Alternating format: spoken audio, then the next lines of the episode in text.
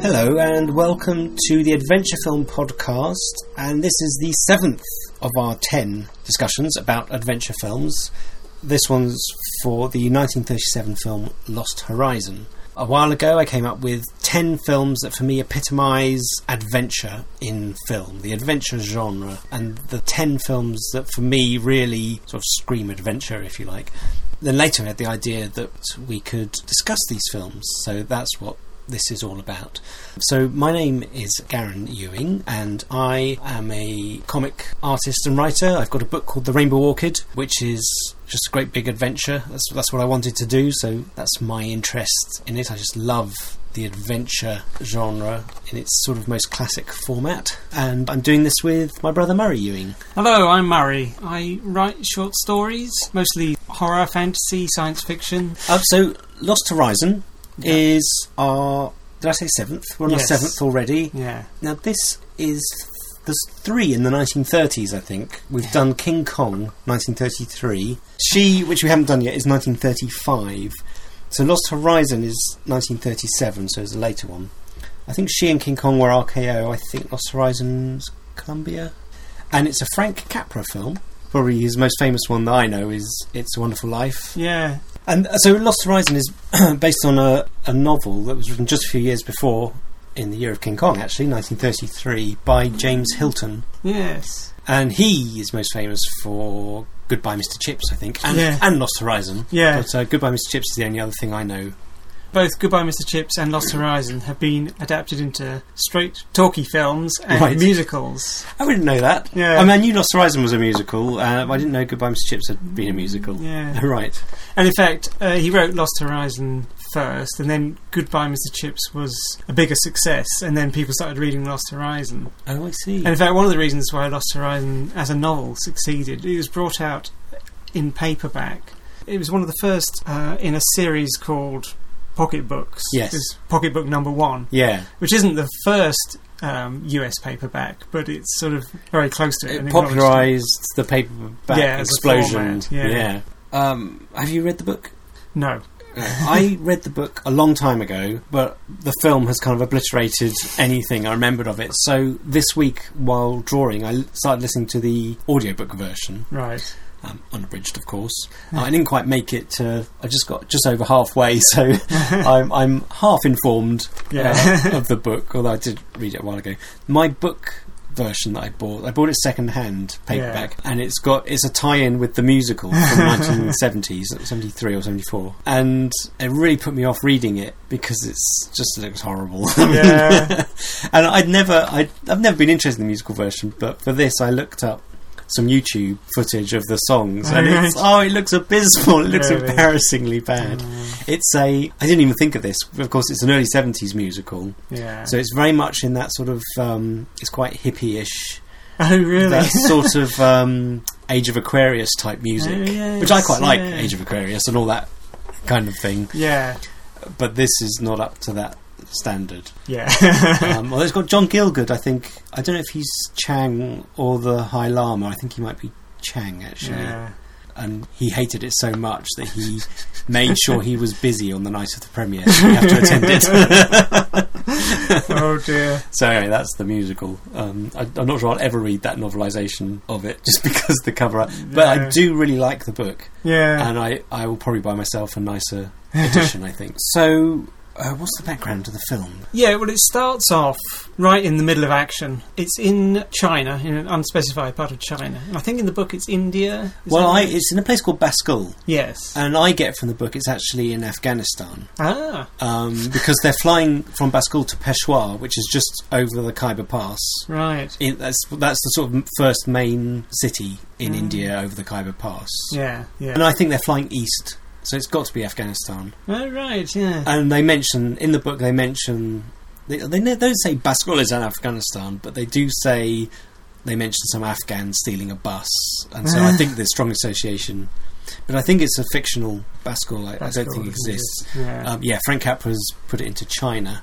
And our hero is Robert Conway, who's uh, a Brit, Yes. a British man who I don't know. He's some sort of uh, diplomat. He's a at the- diplomat, at the and time. he's he's he's pegged for the Foreign Office. Yes. no, not the Foreign Office. He's pegged. He's foreign secretary. Foreign Secretary. Yes. yeah.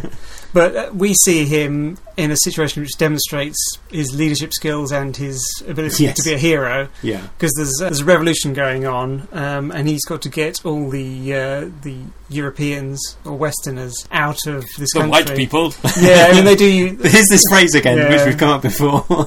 I mean they do actually say he, he says, "Oh, I've saved ninety white people, but there are 100,000, 10,000 natives." who are yeah, gonna be left Robert to die." Conway, and it's the same as in the book, um, is less of a, a racist for these Yeah. colonial times. Yeah, Thankfully, a lot less of one, yeah. uh, which is good for the hero. But but there's still a um, a mentality that kind of pervades the background to the story. Yes, yeah. just because of the times, unfortunately. Uh, I do wonder if China. I wonder if it's moved to China for political reasons because this was in the run up to World War Two, Mm. and of course the Sino-Japanese War for, for the Japanese World War Two kind of started several years earlier, and the Chinese when they yeah. went to war. But that Well, there was fam- famously a uh, an altered version released in 19 I can't 1941 or something. yeah, They changed the title to Lost Horizon of Shangri-La because of a reference that the US president made at the time to Shangri-La. Just a passing reference, but they thought they could re-release the film. yeah. The Shangri-La was invented by James Yes, Hilton, yeah. but it's become a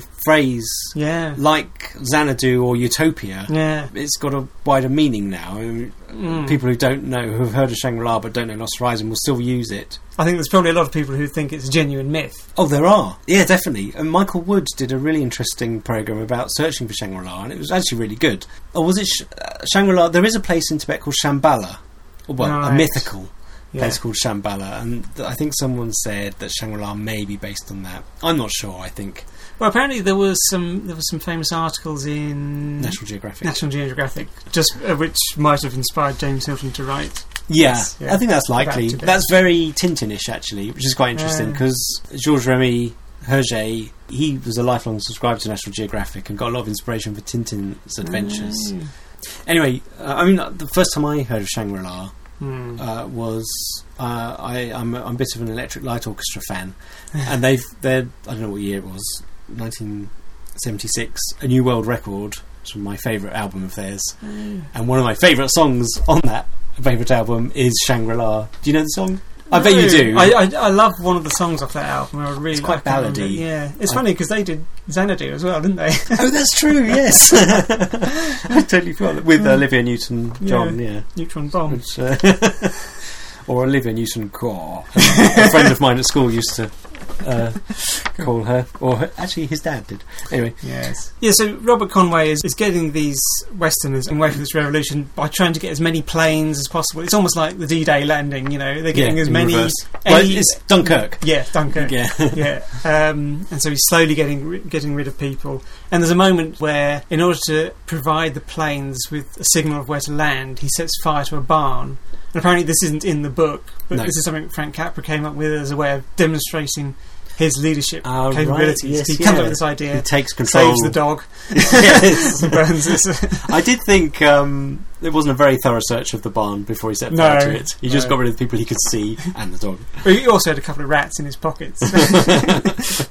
Um, yeah, so and then the last group Yeah. of them make it out. yeah, Is it- the last group. One of them is his younger brother, George Conway. Yeah, um, th- this is different. Uh, up until halfway through the film, I'll talk about the book. After that, I can't remember anything. Right. But the characters are different, and I think that's quite interesting. So the the characters on the plane in the film are Robert Conway, Lovett, who's a paleontologist. Yeah. Is he British in the film? he says he's Uh, going to be a knight when he gets back to London, I think. So I guess he Yes, is. He doesn't particularly have a British accent, but he's got that sort of fussiness, which you yeah, might think. he's an American actor, Edward Everett Horton. yeah, there's a famous comedian who we kind of grew up with in the 70s who this was his favourite actor and um, his real name was Morris Cole but he changed his name because of this famous actor can you guess who it is no, uh, Kenny Everett really, yes Kenny Everett's favourite actor was Edward Everett Horton blimey, you might not looking at Lost Horizon Yeah. Horton was quite a famous actor Hmm. But he was particularly famous for this kind of double take, where he'd sort of nod confidently at something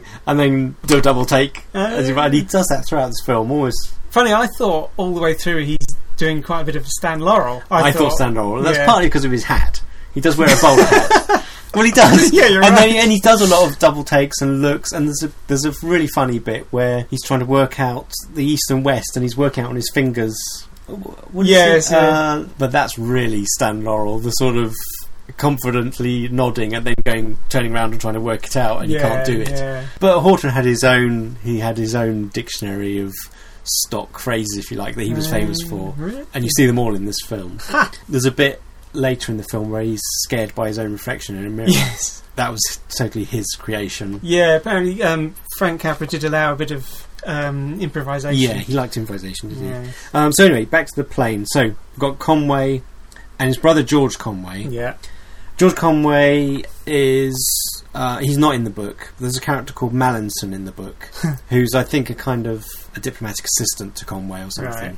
and they're kind of mirror images of each other. Right, yeah. There's Barnard, Yeah. the American Sort of businessman. businessman. he is a direct character All right. from the book. And then the other one is Gloria, yeah. um, who's. Uh, I saw her described as something I read as a prostitute. I didn't Yeah, I get was that going from to the ask film. you that because in one of the extras on the DVD, there's a, a deleted scene, and the commentator on the deleted scene calls her a prostitute. Oh, And when really? he said that, I, thought, I read it "What?" somewhere completely def- separate from the DVD, so Mm, although that could have been the source. yeah, Like- I wondered if she was referred to that in the script, for instance. Yes. I just thought she was like a good time girl. Yeah, who'd I had one thought. too many. I mean, good she's times. like an actress. Yeah. um, but she's, or, or maybe just a rich, Mm, spoilt yeah. um, person. But um, anyways, I, I, I certainly from the film, I didn't think No, prostitute. no. I think you need a bit more um, of a, a reason to accuse her of being a prostitute. yeah, But she she's even though she's quite a minor character, she is one of the ones who's uh, the biggest barometer of change from the beginning to the end. Because when we see her, she's extremely cynical. She's also thinks she's going to die. she's she's got um, a terminal illness. yeah, or believes she has. Yeah, uh, and also she's heavily made up. Well, well, of course you wouldn't be able to tell. But and then later we see her without makeup, which is Yes. quite and it's you know a physical transformation. but she does. Once we're at Shangri La, she kind of disappears. She Yeah. doesn't play any active role. She's as you say, she's a barometer for the change, but that's Yeah. about it. no, it is unfortunately. yeah minor. I think the bigger barometer for change is Love It actually, because he's really suspicious. Yes, Yeah, and he comes round eventually Yeah, and gets yeah. quite into it. In fact, yeah, he wants to teach geology, doesn't he? So Yeah. he wants to actually get involved. But we don't see any ambition from uh, Gloria. no, you're right. Um, she's just probably happy to be well. Yeah. But in the book, there's a female character, oh right, uh, Miss Brinklow, but she's a, a sort of old, uh, uptight missionary, Christian mi- missionary. Oh, missionary. right. It's a very different character. yeah, So they're not really um, No. anal- analogous apart from being female. being female. That's it. Yeah. So there's only four characters in the book. Yeah. Anyway, so that's the that's who sets off on this plane. Although before they set Hmm. off, we see the pilot being Well, he disappears. yeah, and, they, and then presumably you see thrown a out, knocked and thrown out. yeah, you see a silhouette rise Yeah. up, putting the hat on, and, Yeah, and off they go. You know, this reminds me of Indiana Jones. Just saying that. I really just thought of that. but- yeah. Temple of Doom. Temple of Yeah, Doom. that starts in China. They go off on a plane, and there the pilot turns out to be Working for yeah, Chang, Yeah. some Chinese. and they fly Gangster. over snowy mountains. I Yeah. mean, some of this would obviously They're happen. going towards India. yeah, of course, yeah. yeah, It turns out they've been kidnapped. The they knock on the pilot's window, yeah, and he um, undoes the blind and points a pistol at them yes, because they can't they can't get an answer from him. So when the raps on the window and they see the pistol, they realise. No, hang on. Before that, they realise they sus- they're suspicious because they're going the wrong yes. way. They're going the Uh, wrong direction. Yeah, Barnard realizes. I think it's Barnard, isn't it? Realizes they're flying east instead of west, or is it west instead of east? um, well, it must be east, uh, west instead of east because they're going towards India. Right. Never eat shredded wheat. yeah, they're going west.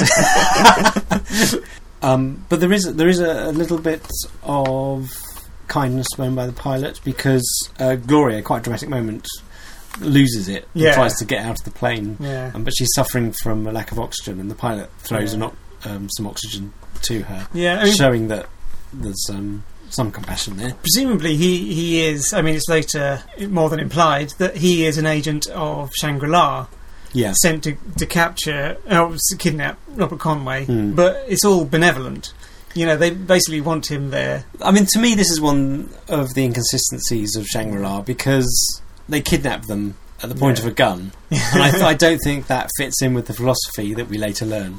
Yes. And I, I, I really don't think that's a strong enough case to get Conway there. Yeah, they really want him. I mean, it turns out that uh, Sandra, one of the characters in the film, has read all his books and thinks that he'd be ideal. Yeah. So they kidnap him at the point of a gun to get him there. And that is a, I think that's a bit of a weakness. Yeah, yeah. But anyway. Yeah.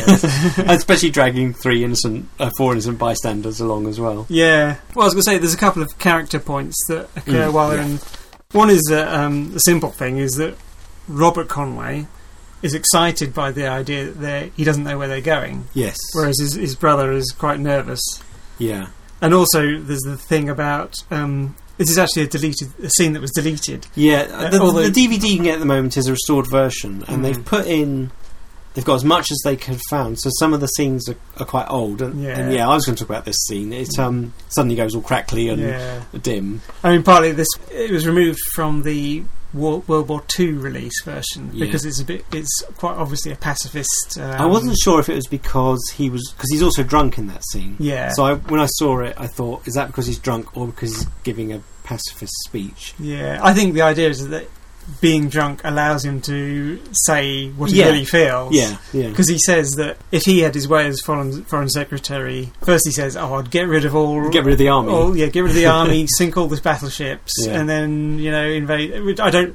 It's not if quite a invaders convincing came argument. along, yeah, they'd be so sort of surprised that they think, well, what's the point in attacking with guns? Yeah. And they they'd stop. Yeah, which isn't convincing. I don't It's know about not- you. it's not convincing. of course, he was drunk. Yeah, but then he says, "But I wouldn't have the courage to do that." There's also the point is that even if that may not be practical, and he may not do it in reality, which is probable. Of course, he hasn't Yeah. got the courage. It's it shows his philosophy. Yes. Um, he's tired of the conflict. I mean, Mm. remember this film was made um, in the run up to World War Two. Um, even when James Hilton wrote the novel, I think Adolf Hitler was, was Yes, chancellor yeah. then, or just made chancellor or something. And of course, World War World War One. One was Yeah. very much in living memory. Mm. Well, 1987, 86, when it was filmed, were very much uh, rumblings in Europe. I think. Yeah. Um, so y- yeah, to have that kind of philosophy would certainly have been a minority opinion. I would um, Yes. certainly amongst government officials. Yes. Generally. A standout scene for me is the refueling. yeah. It's just that's quite exciting, isn't it? Yes. very well done. It's a little it's a little vignette in itself. um, Yeah. a masterpiece in itself. I mean, 'Cause you can't tell from that scene whether things are good or bad. You No. know, you're thinking, what's going on here? They're refueling us, which yeah, is sort of good because they're being cared for, and it shows that they've got a, a destination in mind. But also, there's these foreign faces looking in at the windows, and everyone's a Yeah. bit, you know, we can't get out. They're not letting us get out of the plane. it's Yeah. really well done, though. I mean, Mm. I mean, you've got an actual plane, of course, yeah, landing and taking off, and then the tribesmen uh, circle the plane in horses, and there's camels, and there's dust, and they they use their knives to break open the the petrol, or Yeah. the gasoline cans, and yeah. pour it in, and they're at the windows staring at them. Uh, it's brilliant, really good, and it all happens really quickly, and then they're off again. And of course, in terms of the adventure films we've been talking about, this represents that period where they're going over seas or deserts. Yes. You know, th- they're going over mountains here, which It's are a that sort off of the desert. map. It's yeah. off the map. Yeah, In fact, there's a scene they they find a map. When they finally land, they basically crash land and the pilot dies. Mm. And Robert and George Conway get into the cockpit. Yeah. And they find a map in the uh, the pilot's um, coat. coat. yeah. And they actually say, "Oh, this is where we are. Here's where civilization ends. We must be a thousand miles beyond it." So it's Yeah. that point of being off the map again. Yes, yeah. And they're in total deep snow, Hmm. barren, mountainous landscape in the middle of nowhere. And uh, Robert Conway says, "Don't tell everyone else on the plane." Yeah. Because they'll just panic. Yeah. And of course, as soon as they get into the plane, George Conway panics and says, We're going to die! Yeah. I'm That's his thinking- um Typical younger brother. Yes. Did you think he looked a bit like a young Humphrey Bogart? No. Oh, I did. so there. Um, anyway, just trying to tenuous link with our other films. Apparently, the actor who played George Conway didn't really like his role in this Oh. because he was such a you know he was the one who was always complaining and panicking and you know, yeah. But really, that makes the film a lot more interesting having that character. Mm, In the book, it's the Mallinson mm. character. Um, in this one, they're brothers. But yeah, he's the only one who never changes into the Chinese traditional dress. He's always in his suit. Oh yes, yeah. Um, I think he's always in it. Um, and he just wants to leave. He doesn't believe any of the things he's told about Shangri La. yeah. Anyway, we'll yeah. come to that. Oh, there's one thing I was going to say. I'm not sure if I referred to this in, in previous discussions, but I always thought the music was by Max, another Max Steiner film. Ah, Because Um, we've had Max Steiner did King Kong, The Treasure of the Sierra Madre, and he did She, which we're going to talk about. yeah. And I thought, oh, he did Lost Horizon as well. But actually, he was the musical director for Lost Horizon. Oh right. But the original music was by uh, Dmitry Tsiom- Tiomkin, yeah. yes, a Russian yeah. composer. And I think he was nominated. Yeah, the music was nominated for an Oscar. Yeah. It was nominated for a load of Oscars. It, it was nominated for Best Assistant Director, Best Music, Best Sound, and Best Outstanding Production, which was. That's what the best film was called. Oh, best picture. Yeah. Yeah. yeah. And it won Best Art Direction um, and Best Film Editing.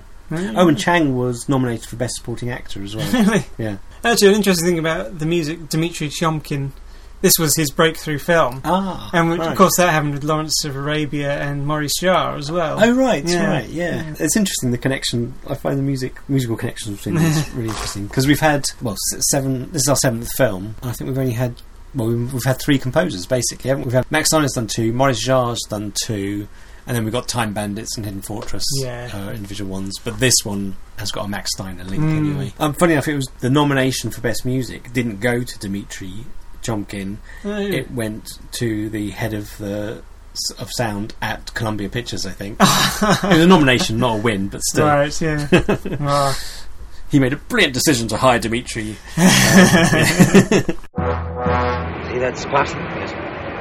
That's where we were this morning. He had it marked. Right on the border of Tibet. Here's where civilization ends. We must be a thousand miles beyond it. Just a blank on the map. What's it mean? Well, it means we're in unexplored country. Country nobody ever reached. In the film, the pilot's dead straight away. yeah. In the book, he survives for a bit and Oh. tells them there's a lamasery that they could get to, and then he dies. Oh, right. Whereas in the film, I think I think Robert Conway has just decided he's going to go off, Yeah. which is probably I think some of them realise that that That's when George Conway says he's. Oh, and actually, I don't know if it's him. No, it's later- I think it's later. Gloria, isn't it? Who yeah, he says, says, we know he's not coming. Yeah, back. he'll This never is- come back. Um, but a line of porters is Yes. seen approaching the plane, and it's Chang Yes. and some people from Shangri La. Yeah. And the, one of the first things he does is ask about the pilot, Yes. which kind of shows that I mean, it's there's one a of connection. his. There's a yeah, connection there. maybe one of his men. yeah, which we learn later, I think, is true. Yeah, Chang is is played by H. B. Warner. Not one of the Warner brothers. Uh, no, and he, um, I didn't realise this, uh, but he played. It's obvious now. Now I know. I know. but he played the drunken, um, the druggist in "It's a Wonderful Life," the one who makes the mistake. And Oh, right. um, I've forgotten the "It's a Wonderful Life's the main character's name. Is it George? I think it might be George. I, I don't know it that well. Um, he p- t- tells him that he's given the wrong Yeah. medicine and he's drunk and he hits him I think and Ah, uh, so, really yeah. one that he's that's one of the best characters in that film I think really Ah. really well done scene so anyway that's the same the, all the main I mean this is a Chinese Chang's supposed to be Chinese of Yes, course yeah. he's played by a westerner Yeah. the head of Shangri-La the High Lama is not uh, a Tibetan or a Chinese he's he's, He's, a Belgian. yeah Although it's an odd in the book he's from Luxembourg I Yeah. wonder why they changed that so Maybe they didn't think. maybe American- people wouldn't don't know what Luxembourg is Yes, yeah. what's that where's that yeah, about the casting. Um, apparently, a lot of the Frank Capra knew already who he wanted for a lot of the parts, but Yeah. uh, certainly the High Lama. Sam Jaffe. Yeah, Sam Jaffe. the studio didn't like his performance, and they filmed. It freaks me out slightly, actually. Yeah, it is a bit weird, but, but he is supposed to be you know 300 years old. Yeah, and I think he's supposed to be blind as well in the book. He Yeah. is because it's those staring eyes that I Yeah. think, oh God, blink. But they actually refilmed his parts with another actor Mm. um, who was a bit more. It seems like a bit more of a Father Christmas take on it. He was a bit fatter and jollier, oh right. which I don't think would have Ho worked. ho ho! Welcome to Shangri La. But one one thing I thought was interesting to me Yeah, was one of the actors they considered was Fritz I Leiber, was going to say, did you did you see Yeah. that bit? Yeah, who's actually the father of the Yeah. author Fritz Leiber, Yeah. who was a Shakespearean actor. it was Fritz Leiber. They called him Fritz Leiber in the commentaries, but Oh, is it like, Fritz, Fritz Leiber Jr., the author, makes a point of saying that it's Leiber. Ah, good. Well, he he would know. Yeah. Fritz Leiber was in a Charlie Chaplin film, I think. I've, just, I've Ah. forgotten this. I think he plays. Um, oh God, I can't remember. I think he might be in Monsieur Vadou. I think he plays a priest in Monsieur Vadou, I Yes, think, yeah, or something. yeah. Oh, yeah, that's interesting. Um, so they get taken back to Shangri La. Yes. I mean, this is the adventure stuff for me. Yeah. The, uh, it's all very exciting. The, the the plane escape, up in the air. Where are they going? Yeah. A crash, and then climbing through the mountains. It's really tough, and going to this impossible place. yeah. This is the bit that I think, oh, exciting adventure. um, And it's almost like an island. I mean, it's got its own yes. climate. Yeah, yeah. The great tradition of Lost World stories. Yeah. This fits in very nicely. And it's a, perhaps a bit of a late one, 1930s. It was still still Mm. kind of. I mean, Lost World films had gone through. Sorry, Lost World stories had gone through kind of the romantic adventure stage with Ryder Haggard and Yeah. Jules Verne type stuff. And they'd become, I think, in the 20s, a bit more pulpy. Edgar Rice Burroughs. Edgar Rice Burroughs being uh, quite a strong co- proponent of them. And by the 30s, they were starting to die out because by then the Earth was not so mysterious. You, could- I mean, Yeah. that's one of the exciting things actually. Is by the 30s, international air travel was a reality. Mm. So there weren't that many lost places. Hmm. Although this uses an aeroplane as the method of conveyance to, you know, Yeah. or almost to the lost world, and and it wouldn't, you probably wouldn't have it without the aeroplane. Yeah. It wouldn't be as convenient, or it's not convenient, but as Yeah. easy. Anyway. They certainly couldn't be dragged um, by porters for 500 miles there. No. It would be a very different story. yeah, yeah, yeah. There'd have to be some. I mean, I'm sure it could be done. Of course, Yeah. it could. But, um, but anyway, th- that's the point. About the Lost World story was kind of dying down in the 30s and 40s to Yes. some degree. I mean, it's never died out. There's always a yeah. there's always a way to do it. I mean, I'm I'm doing one. Yeah. Rainbow the Rainbow Orchid because I love Lost World stories is that, and in fact. Watching Lost Horizon again, I thought, "Oh my god, Rainbow Orchid is really similar to Lost, to Lost Horizon." But but I, th- I thought one of my main influences was Alan Quatermain, and Mm. Red Haggard, and actually I think I've taken more than I thought taken, uh, inspired inspired by um, from Lost Horizon. Uh, Um, well, isn't. I mean, Rainbow Orchid is set in the 1920s. Yeah, that's what I was going to say. The other way to do it is to go back, set it back in time when Yeah. you knew less about the Yeah. world. To do it now, I mean, we've got Google Earth. Anyone can have a good old look over Tibet Yeah. and see what's there. yeah. I mean, in fact, after the Michael Wood series where he was looking for Shambhala, Yeah. and I think he might have called it Shangri La or Shambhala in the series, I can't remember now, it was a while ago. I actually looked up where he'd been on Google Earth Oh, to see. right. And you can see, I mean, these places that were no man had, you know, no white man had been to, no Yeah. Westerner. That were unknown, that were off the map, that were impossible to get to. You can open up Google Earth now and and look, and there's this huge desert uh, that's just a complete plain, and yeah. there's a there's a golden blue that such thing lake in the middle of it, and there's a single mountain, and yeah. I mean it's Lost World stuff, but it's accessible to everyone from their Yes, desktop. yeah. Pretty amazing. But the, yeah, this so Shangri La exists in a valley completely in- surrounded by mountains that protect Mm. it from the harsh weather, Yeah. and it's so it's got a uh, climate, and there's only one entrance and exit. This tiny little high place, and that is beautifully shot. Mm. And that I find that particular aspect of it really gets the imagination going where they walk through. yeah. I mean, there's a bit where they're leaving and you're looking out through the hole, Mm. and there's the sort of wooden, I don't know if it's a rope bridge or something out into the Yes, mountain, yeah. but you can see below them the top of a mountain It Yeah. shows how high up they are. Yeah. and that's just the environment of these places. I think is really exciting. These sort of impossible places, almost. Yes, yeah. That- that- uh, but they exist. Yeah. but anyways, they look down into the and there's this beautiful valley. Mm. With a, with The a Valley river. of the Blue Moon, it's yeah, called, yeah. yeah, that's right. Of course, as well as being isolated, it's isolated from the outside, but also inside they've got no means of communication. Yeah, One of the things they discover, they say, oh, now we're safe, we can radio London and tell, us- tell them where we are. Yes.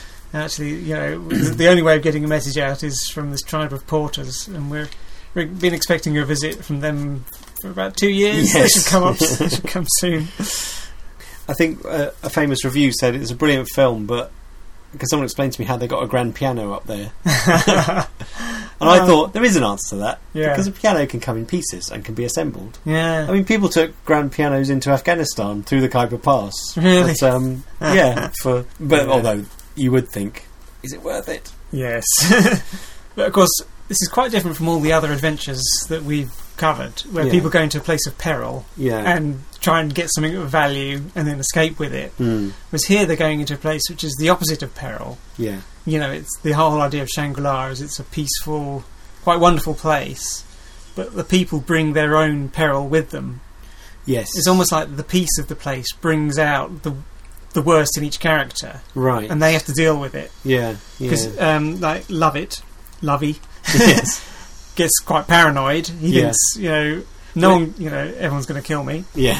Um, I can't remember what. Uh, I mean, Gloria by this point is just sunk in depression anyway. Yes. Yeah. um, Barnard, I can't remember what his reaction is. Um, he's quite he's quite optimistic, and of course we learn that he um, He, yeah, was his business.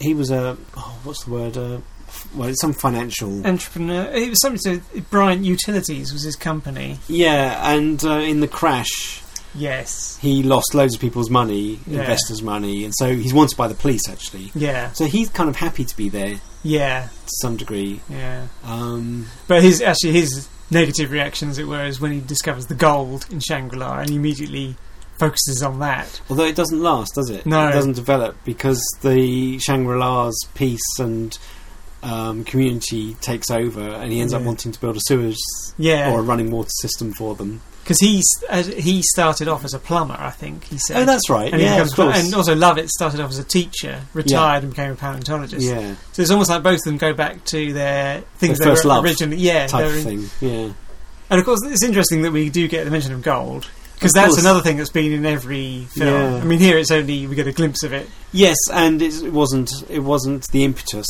Yeah. it's something discovered once there, but but these lost places have them in abundance. Yeah, type of thing. well, it's a sort of fairy tale element, isn't it? You Yeah. know, it's got it's like there is a treasure there. It's at the end of the rainbow. Yeah. the treasure there is really the piece that you you find there, but it's almost like it's got to have like a concrete yeah. symbol to it as Uh, well. that's you a know. very good point. Yeah, Yeah. yeah, yeah. the concrete um, sy- symbol of it, um, and I think again, you say once the actual sort of main part of the story in Shangri La is quite peaceful. Mm, I think this kind of follows the tradition of, of all these. I mean, not necessarily Lost World stories, but they started out with. I think the origin of the Lost World story. Well, there's, I think there's several origins that come together, but one of the stronger ones is typified by Thomas More's Utopia, yes. and probably earlier than that, uh, Plato talking about. Um, I was going to say Afghanistan, Atlantis. um, you began with A. Um, definitely not Afghanistan. Um, Atlantis. yes. Um, and and it's a place that you make up so you can talk about society, either satirize your own society yeah. or or present an alternative system and its possibilities and or flaws. Yeah. So which is like Utopia, Blazing World by Yeah. Margaret Caven- Cavendish. Margaret Cavendish, and um, Atlantis, I think, was was a was a, a parable, Yeah. um, a, a satire, wasn't it, of some kind to yeah. to sort of point out the flaws. So you don't you take it away from your own society, so you're not criticizing anyone in particular. Yeah. But the other way is to present a utopia, Yes. and I think that's what James Hilton might be doing here. Is is, Mm. is he's it's a it's a state of mind more than a, a place, and he's Yes. he's getting ideas across. Yeah. So he's using this framing device of the lost world, the travelling to uh, this place. Uh, and I, those are the bits I'm more interested in the adventure bits yeah. I mean, obviously Shangri La, the sort of discovery of the place is is good. It's like it's like Alan Quatermain, where they discover Zuvendis.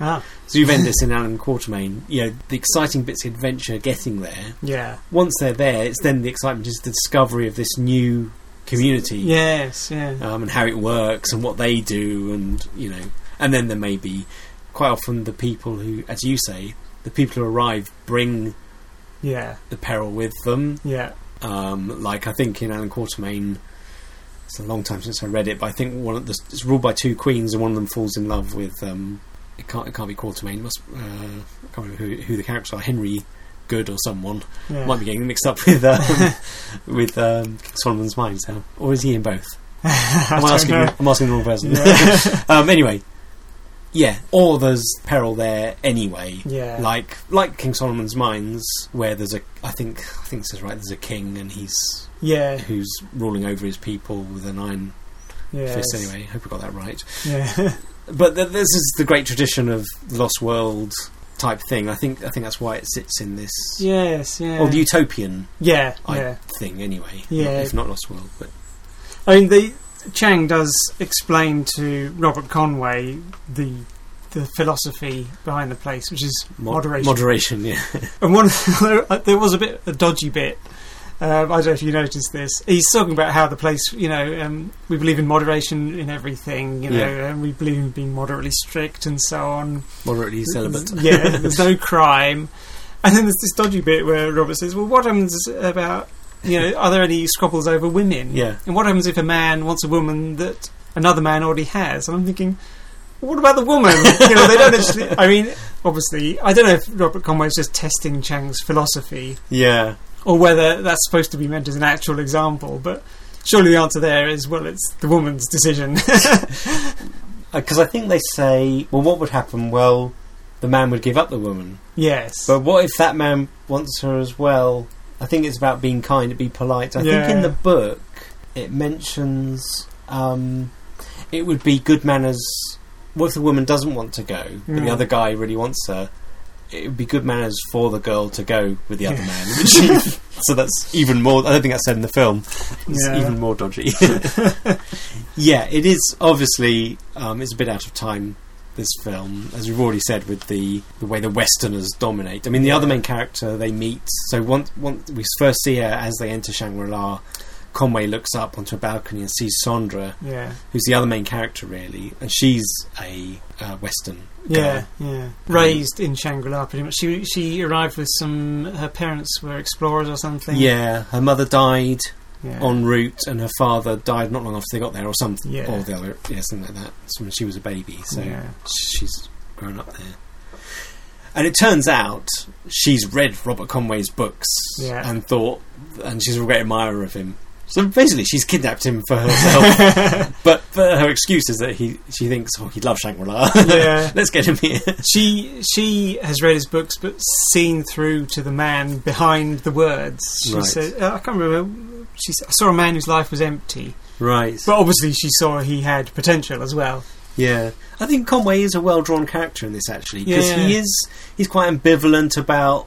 I mean, uh, when they're escaping from China, he's a man of action and doing stuff, Yeah, but uh, you get the feeling, you know, he's doing it for other people, not Yeah. for himself. And he's sort of playing by the world's rules, but knows that that's not him. yeah, exactly. He yeah. feels though he'd like to do it a completely different way, but Yeah. sort of practicalities means, oh, I've got to do it this way. the design of Shangri La, I think, is fantastic, and it, and that's that's one of the things that when I first watched Lost Horizon, I actually didn't take the story the first time. Mm. I, I quite enjoyed it, the film Mm. this is, but the one thing that I thought was amazing was the set design, Mm. and I think that's just beautiful. I mean, it is very Art Deco, Yes. and this is a 1930s film, and this fits right in with that, which makes it a bit incongruous with Yeah. the fact that it's a several hundred year old.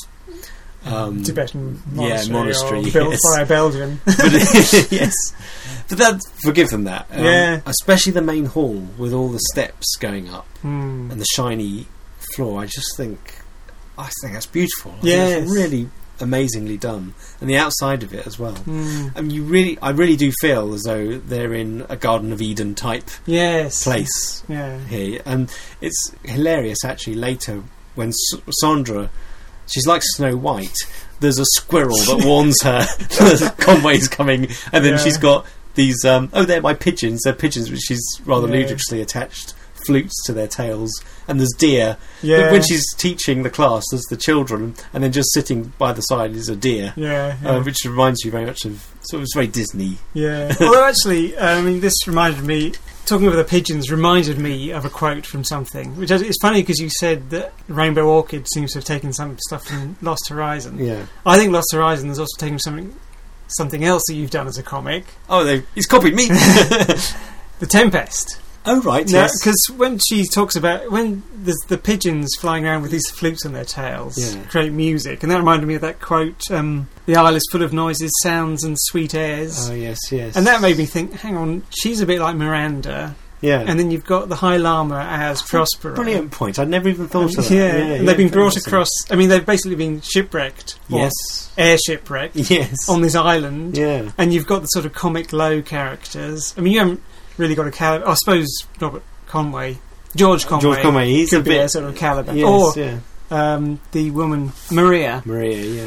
You know, but I mean that's stretching a point. I'm not saying it's a No, one-to-one no, thing, no. but it does, it's got that same sort of feeling. Yeah, quite strong. I think that was very uh, legitimate. Yeah, quite so, strong. uh, so Miranda on her island is um, she's you know she's one with one with nature, you know. and she's very innocent. Yeah, Yes. she was born there in, in the Tempest. She's taken as a very young child, in fact, in fact, a baby, I think. Yeah. So, yeah, so she's innocent of the world, and yeah. and then a, a brave Yeah. new world that has such people in it when Yeah. these strangers arrive. Um, yes, very Mm. good. By the way, what religion do you follow here? To put it simply, I should say that our general belief was in uh, moderation. We preach the virtue of avoiding excesses of every kind, even including excess of virtue itself. Well, that's intelligent. We find in the valley it makes for greater happiness among the natives. We rule with moderate strictness, and in return we are satisfied with moderate obedience. As a result, our people are moderately honest, uh, moderately uh, chaste, and uh, somewhat more than moderately happy. Yeah, that Sandra and Maria are not characters in, in the book. Oh, really? Um, there is a female character in the book, a Chinese princess right. who lives there, uh, who's who's kind of those two characters in one, I think, Hmm. to some degree. Yeah, yeah. But but that's quite. I think that's probably one of the biggest departures Yeah. that the film's made. Yeah, no, Maria is a strange character. I thought. Yeah, she's Um, supposed to be a Russian. Yeah, I was going to say. I mean, she's actually Mexican, Mm. yes, and that's what I thought she The was. actress. But then, yeah, The but then actress. on the commentary they call her Russian. So yeah. Yeah. I guess okay, she's got to be Russian. the character Maria is Russian, Yes, so the yeah. actress is Mexican. Yeah, Uh, she has been there since 1888, yeah. so she's obviously aged but preserved. So she'd be sixty-five or something. Yeah. but but actually she's twenty or something. Um, and she latches onto George Conway. Yeah. They and she basically wants to escape from Shangri La and is persuading George Conway behind the scenes uh, that, to take her with him. So I think in the book they fall in love. Right. Um, I don't remember. This is now into the bit that I haven't read this week. But in the film, George Conway doesn't seem. In, he's not interested in her. She's Yes. um, totally fallen for him. But he's. Mm. he Or she may be just he's using him. Oh, no, I don't. No. Maybe if the, if it's Mm. desperation, and in which case he's he's definitely using her. Yeah. But he's not. He definitely uh, Attracted seems to to, her. He's definitely been avoiding her at one point because Yeah, she's definitely. waiting for him. And he Yeah. ju- Yeah. but the, the one thing I don't understand is why she wants to leave Shangri La. No. That's not really established No. um, Because because she surely knows that she'll die. Maybe she just wants to get away. She might be someone with a dark part of her which just I mean, hasn't there is been cured. there is the No. question: if you're offered immortality, quite a lot of people say, "I wouldn't want it. Yes. Living forever is hell." Yeah. So that is a, you know an eternity of hell, but yeah. and and that's I'm sure that's true for some people, and and other people would be very happy being alive for yes. you know either a very extended time or forever. And um, she may just be one of those people who's tired of life but still Mm. twenty and, Yeah. and wants to, you know.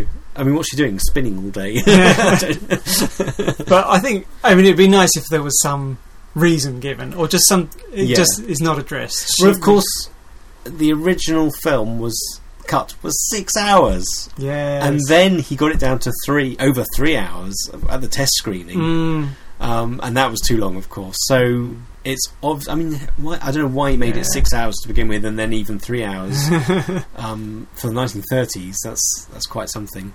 But not not that it was unprecedented. So there could have been a lot yes, of right. stuff in there that was. If it's a film that's had to be cut down Yeah, and not made as a as a two hour hour and a half film, yeah, if it was originally made as an hour and a half film, you'd think he would get that in there in a more concise way, yeah. but it may have just been lost, and Uh, Yeah. that may be one of the results of it being cut.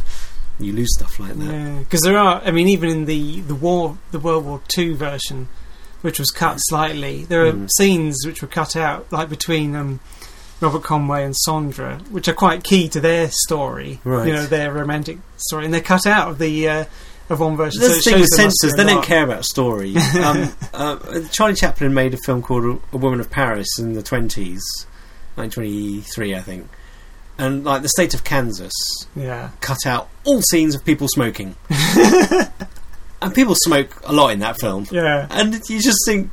I mean, I don't know what's left. I don't. There'd be about a ten-minute film or something. But yeah, you, you- there wouldn't be. I don't know how you get the story. Um, some of the best scenes, unfortunately, have people smoking at the same Yeah. time.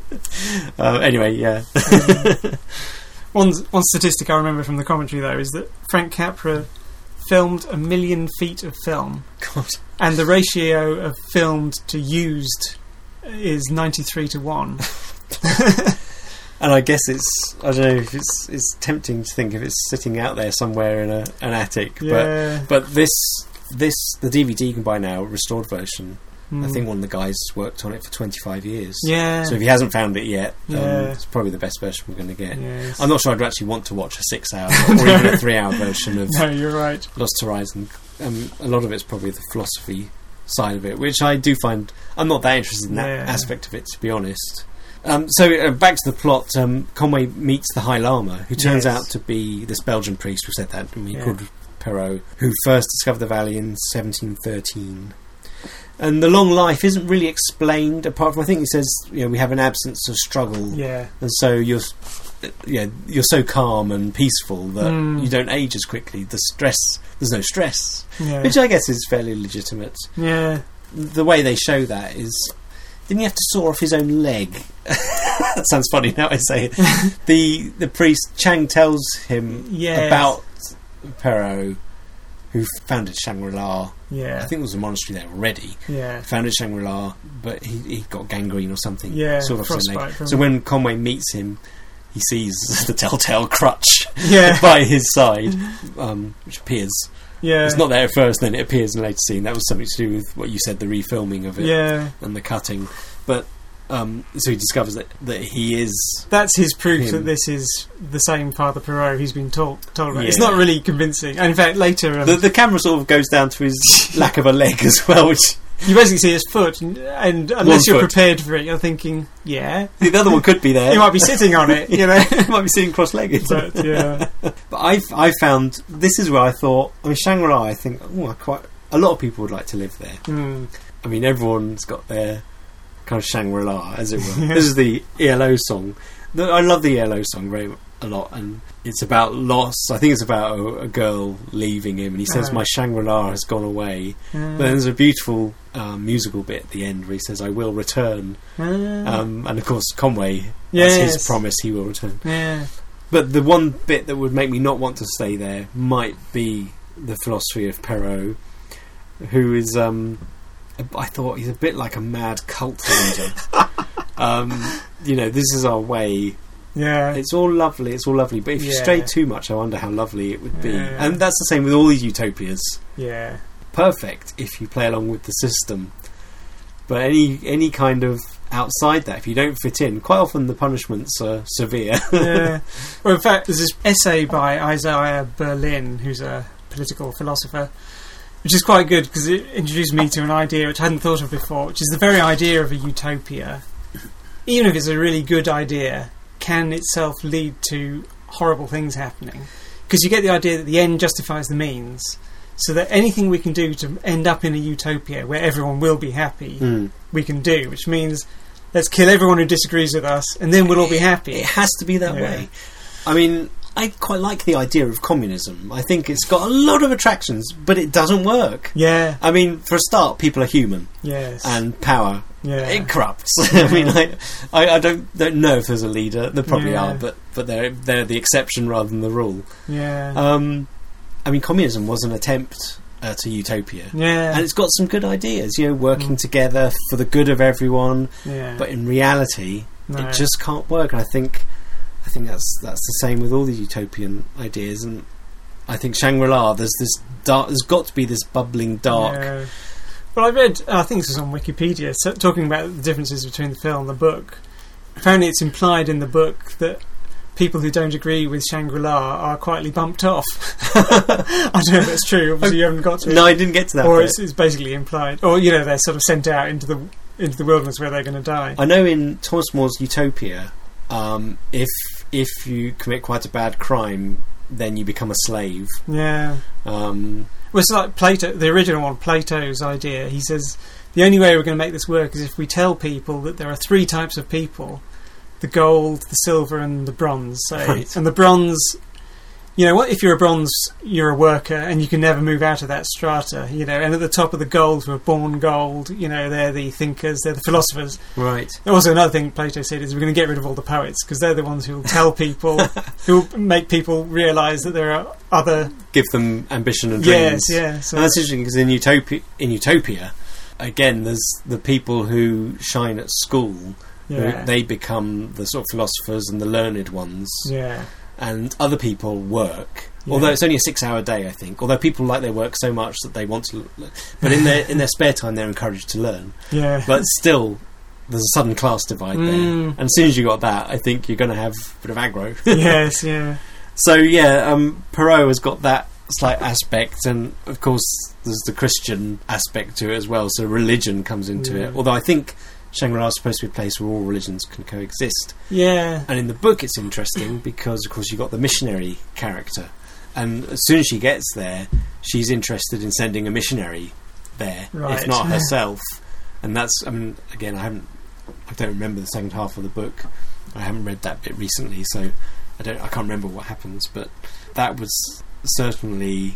I mean, I'm, I'm going to continue listening to it because I mainly want to find out what happens with her. Actually, yeah. what what um Well, Father that Perot, clash? Father Perot's idea is that the meek shall inherit the earth, Mm, and the idea of Sh- Shangri-La is they're going to get all the beautiful things, the artistic things, and then keep it there. And he says basically all the the nasty people are going to wipe each other out, and then we're going to come out to the end, Yes. which I don't think really would work. no, no.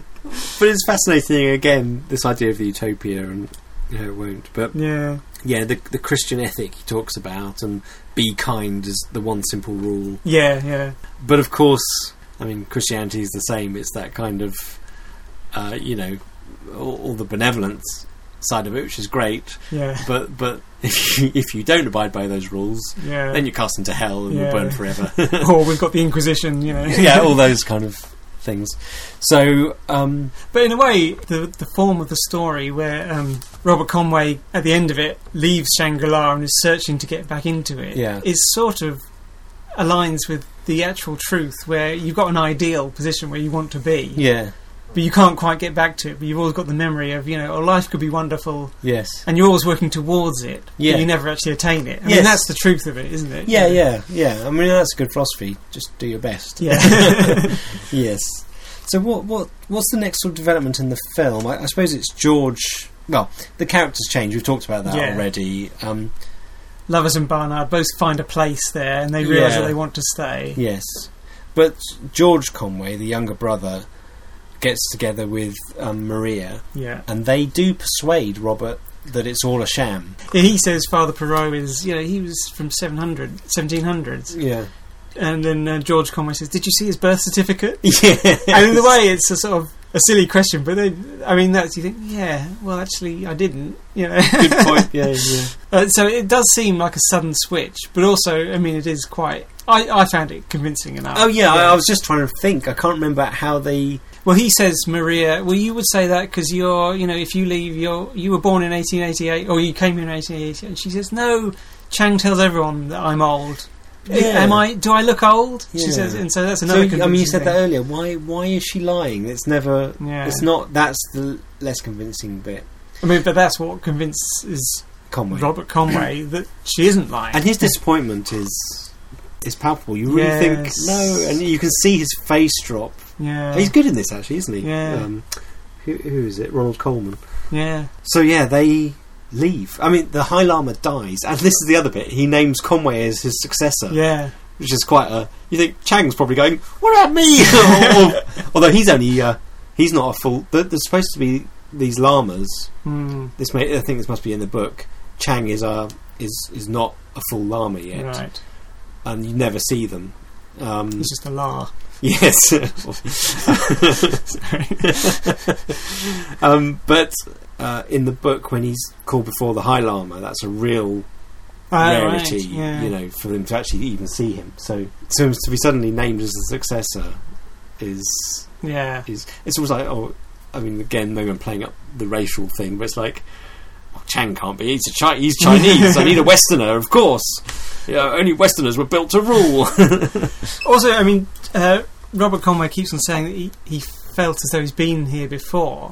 Hmm. And there is the idea of um, llamas are Yeah. found because they're reincarnated. yes And I wondered if they're hinting at that Robert Conway. oh is sort of- I mean, he's obviously not a reincarnation of Perot. and then but, I like that you know, there's some- explanation they don't yeah. actually s- they don't even allude to that in the film really but it does fit in with the Tibetan He does say Way. he- that he feels as though he's been there before, and it That's could be true. just that it's Yeah. because he feels as though it's his place. well I like that I'll take Yeah. that I'll take that Also- also if there's anything in the book that explains it better Yeah. so I'll let you know Also, of course, that's a link to the man who would be king, because uh, Sean Connery starts Yeah. saying, "Have you ever been in a place and you know you've been there before?" And of course, for him, it's the opposite. He's got a delusion that he's a yeah king or a god. yes But here, Robert Conway's actually found his true home. yeah Uh, Yeah.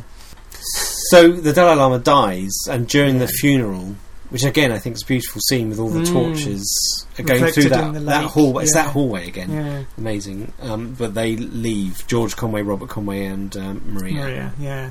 Oh, Um, We're gonna- I think if I was Robert Conway and I was convinced it was all a lie, I think I might still want to stay there because it's really nice. yeah. or he'd go and see Sonia and say, "Do you want to come?" yeah, yeah, yeah. But I w- even if it wasn't true, Yeah, you think, well, it's still, it's still very nice here. I mean, Yeah. It's got squirrels and deer and, and birds with flutes. but uh, yeah, out they go, back into the. And there's a real. You real, really feel the difference once you're back out Yeah. in the wind and you've been in Shangri La for, a for Yeah. a while. and then suddenly with these porters who are really Oh, quite that's right, the contemptuous porters of take them. them, yeah. I mean, they even take shots at them. Yeah, yeah. Um, they're just totally contemptuous of them. And uh, Maria, of course, at first she's all right, but then suddenly we see her completely transformed into an old woman. yeah, back to a Yeah. true age. And uh, George Conway, We commit suicide, Yeah. which is, is quite a. Th- and that didn't look as though it had been cut out at any point. mm, But suicide is one of those subjects that Hmm. uh, you know, yes, you're right. you, you tend not to, you know, especially American Yeah, film boards at the time, and even now, I think, has to be quite well justified. But yeah, yeah, you know, if he goes down the mountain, I mean, he's a disturbed individual, George Conway. yeah. It turns out, Yeah. Uh, but even f- throughout there, you think, yeah, what are you so worried about? He is a bit frantic in his need to get away from Shangri La. Almost Yeah. though you feel as though he doesn't want, he's not comfortable with himself. Yes, Yeah. yeah, yeah. I mean, it may be it may be not willful suicide, I guess, if it's looked on as madness when you're out in the snow, snow blindless. The woman Yeah.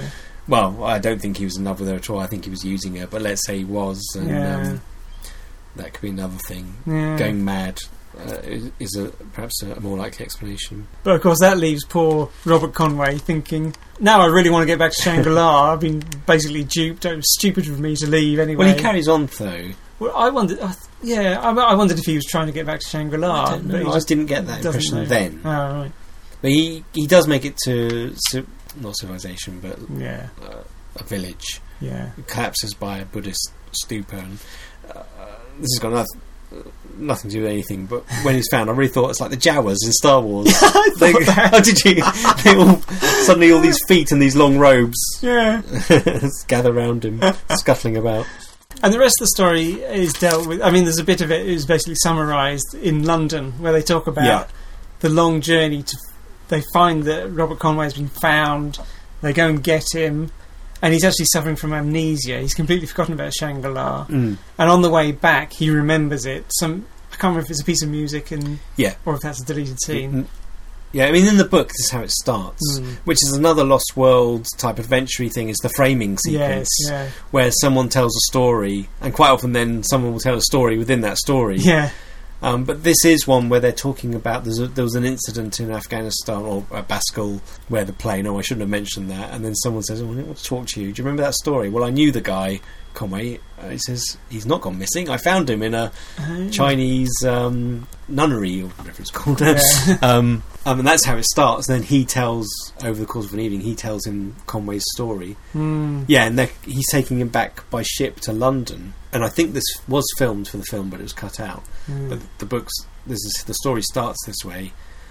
And they're aboard a ship. He's got amnesia, and a, a famous pianist is on board, and he plays some Schubert or something. yeah, And then Conway, while everyone's round him because he's a celebrity, Conway sits down at the piano and plays. And the pianist hears it and says, "Wh- wh- "What's that? Where'd you get that from?" And he says, "Oh, it's it's um."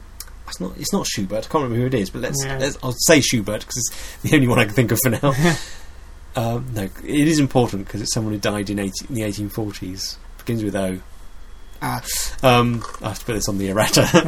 anyway, he Conway says, "No, it, it's an unpublished piece. I learnt it from one of his students." And he says, Yes. "That's impossible. He died in 1843 or whatever." yeah. Um, and then Conway's memory that clears the cobwebs, and his memory comes back. And of course, he learnt it from a student who was in Shangri La. Yeah, Seminars like a United Nations. Uh, there's all kinds of people from there's Russians, British, Yes. uh, all there. It's like it's like it's like an arc, isn't it? Yeah. Just before World War Two, it's the, it's the it's the arc of culture and humanity. yes, yeah, Anyway, that's that's the framing. yeah. And then Conway escapes from the ship because he got his memory back and he wants to get back, and that's how the film ends. Yeah. He's super determined to get back. We hear sort of tales of how he's escaped five times after being Yes. locked up and That's right. And he does he does make it back. And the, we, the DVD's got two al- alternative Yeah. endings. Well, it's got the ending and an alternative ending. One where he sees, he looks up and he sees the entrance to Shangri La. That's Mm. the ending. yeah. And then there's an alternative ending where he looks up and there's Sandra waiting for him. Yeah. Which is, oh, it's awful. I'm glad they didn't show that one. Um, amazing he makes it back, though. But then Yeah. he's Robert Conway. Yeah, yes. There's a, there's a line at the end given by the guy telling the story. He says, I want to. I believe because I want to believe it Yeah. which is of course the whole basis of belief really it's the problem Mm. with it you, you you quite often don't want facts to get in the way of a belief because it's it's a comfortable belief Yeah. um, and But he the- says let's hope we all find our Shangri-La Yeah. It's the moral of the story I said we're getting out of here. Back to civilization. I've made a deal with the porters. They brought in a load of books or something. They're leaving tomorrow at dawn. They're waiting for us five miles outside the valley. Come on, get your things together. Where's your top coat? You can't leave, George. Why not? What's going to stop me? You mustn't. You've got to stay here now. Stay here. What's the matter with you, Bob? You've been acting strangely ever since we came here. I've never seen you like this. Why can't we leave? What's stopping us? Something grand and beautiful, George. Something I've been searching for all my life. The answer to the confusion and bewilderment of a lifetime. I've found it, George, and I can't leave it. You mustn't either. I don't know what you're talking about. that's the any other points about it really I think I think we got quite a lot in there about the utopian aspect Yeah. It's a film which I thought I wouldn't enjoy as much as I did. But whenever I see it, I think, yeah, I quite enjoyed it, even though, you know, there's no conflict. But um, of course, oh, there is. There is, You do enjoy yeah. it anyway. I mean, I think uh, obviously the exciting bits are the journey bits, and they're very Mm. well done. And then Shangri La's just quite a nice place to be in Yeah. the film, but I, there are some. Like, I find Chang quite annoying. Yes, sorry, so and do also, I I. don't take to the High Lama at all. No, no. Um, Basically, Sondra is the best character. yeah, I from mean, the, uh, she's, she's lovely. Shangri-La. And uh, oh, a little fact about her she was played by Jane Wyatt, and I'm not much of a Trekkie. But we may have some Trekkies listening to this. She played Spock's human mother in the ser- Star Trek Oh, series. Yes. So, uh, yeah, she's she's good. Um, there's the Disneyfication Yeah. with the squirrel, but why not? It's Shangri La, you know. it's quite fun. Yeah. Um, but yeah, there are bits from watching, and I- I'm not quite convinced by certain aspects. But Yeah. but the overall effect, I mean, as I say, the design of the film, Mm, although a bit incongruous, perhaps um, not very realistic, mm. is beautiful. Yeah. Um, and that's one of the films we'll talk about in She as well later. One of the great things about that is is the design of the Yeah. the place itself is, is and that's quite obviously that's another 1930s film so that's very art deco as well yeah, um, and that's something I'm drawn to yeah. so but but the the overall effect of the film is Mm. is brilliant and it was I think was it a hit for Columbia or- as, I think it was one of the most expensive films they made yeah, um, but I think it it did do well for them and uh, Lost Horizon is a, a classic yeah, it's one of those although it's a lost world book which is kind of looked at in the fantasy stroke science fiction pulp genre so so perhaps a lower class of literature Mm. i don't think that but Mm. you Yeah. understand what i mean yeah. whereas lost horizon is of that class but it's a mainstream Yes. novel it's literature for a Yeah. lot of people it's it's not seen as definitely not pulp and i Yeah. don't think it's really seen as although it is fantasy it's one of those books that people don't recognize because it's mainstream Yeah. which is what you want all these things to be, Yeah. of course. You just want people say, well, just concentrate on the story, and uh, genre fades away to some degree, Mm. although it's useful. But yeah, overall, brilliant film. Yes, yes. And it's, if you do have the DVD, it's, I think it's worth. I haven't watched it for a while. You watched it recently. The commentary, it's Yeah. very, it's very good, isn't it? yeah. I mean, a lot of it is about the restoration, but I found it fascinating just about yeah. the the mechanics of the uh, you know, just restoring a film. Hmm. There's, there's, there's the only bit I remember from the commentary, um, and I wonder why, is the bit where they're talking about Sandra dives. There's a long shot of her dives into the pool, and she's totally naked. It's a long shot, of course, Yeah. and it's a, it's not the actress um, It's a stunt woman. Jane Wyatt. It's a stunt woman, but the I don't know who it was, the Breen board or whoever was the you know, wanted assurances that she wasn't naked, that she had a body stocking on or something. Yeah. That she was covered, and they said, "Oh yes, yes, she was," but actually she wasn't No. um, but you can't tell anyway. It's, Yeah. it's too, it's too, too far away. That's the only bit I remember from the. oh no, I've condemned myself. That was the other thing I was going to say was again in relation to she. It's interesting, Maria, and in Mm. fact anyone. Once you leave Shangri La, you age because Aisha, of course, Mm. in she age once she steps twice into the fire of Yeah. life, whatever it's called, and she ages. Yeah. And there's that aspect to Lost Horizon as well. Yes. Um, there's a, a book I read recently called Stones of Enchantment. It's a volcano in Africa, Yeah. and he goes into it, and there's a community civilization in there. And I think in that, it's the radiation in the volcano or something that keeps gives you long life. Mm. So in there, there's people from sort of someone there who's arrived there in the 1600s and Yeah. things. I can't remember what year that was written.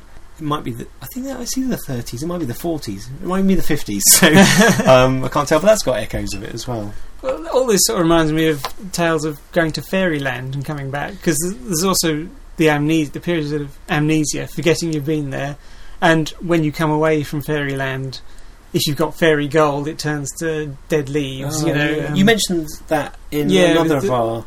uh, it was the man who would be king, yeah, because Right. that's a period where he says, "Oh, I've been away for a thousand years." You yeah, know? I feel as though we're, we're talking about these adventure ones, we're close to some core truth about it all Yeah. and, and the human condition, and it's all, there's somewhere it all unifies yeah, fairy stories, lost world, adventure. There's some inner truth there that speaks to everyone, and that we all want to go on these adventures from the safety of our yeah, uh, armchairs. Yeah. But there's some there's some truth there. Well, we've got we've got three more films to find out what that is. yeah. So the next one we're doing is some small film called Raiders of the Lost Ark, which is our second film from 1981. Have you seen that before? Uh, no, I thought I'd watch it for the first time. and uh, I've heard it's quite bad, but uh, I'll probably. Uh, this this has had the most interest from people. Yeah, we've got quite a few. I've been looking at the stats on our website, Yeah, and we it's, I'm really uh, encouraged by the listeners. We we that's- probably get, I'd say, on the day it comes out, I think we get most visitors to the Yeah. website, and then it kind of drops down. So it tends to be sort of 150 Ah, unique visitors over a few days. yeah, And let's say, hopefully, maybe half that. I hope that's not too many. m- Let's say a third are actually listening to the entire podcast. yeah, So that that's a fairly. Um, I mean, what's that going to be? Just you know, forty, let's say. Let's say about forty. That's pretty good. I'm, Mm. I'm quite pleased with that. So I, I feel as though Raiders of the Lost Ark, we, we might get a few more. Mm-hmm. Blip. yeah, yeah, and I'm sure there'll be people listening who are a lot more know a lot more about the film than we do. So Yeah. anyway, this is us doing it. So Yes. I'm looking forward to Raisel Stark anyway. Yeah. and it's probably the film I've seen the most. yes. Mm, actually, Hidden Fortress, Oh, really? maybe. Well, I'm a big fan of Kurosawa, as I said. Yeah. Uh, so I do wonder. It's, that, that may be close.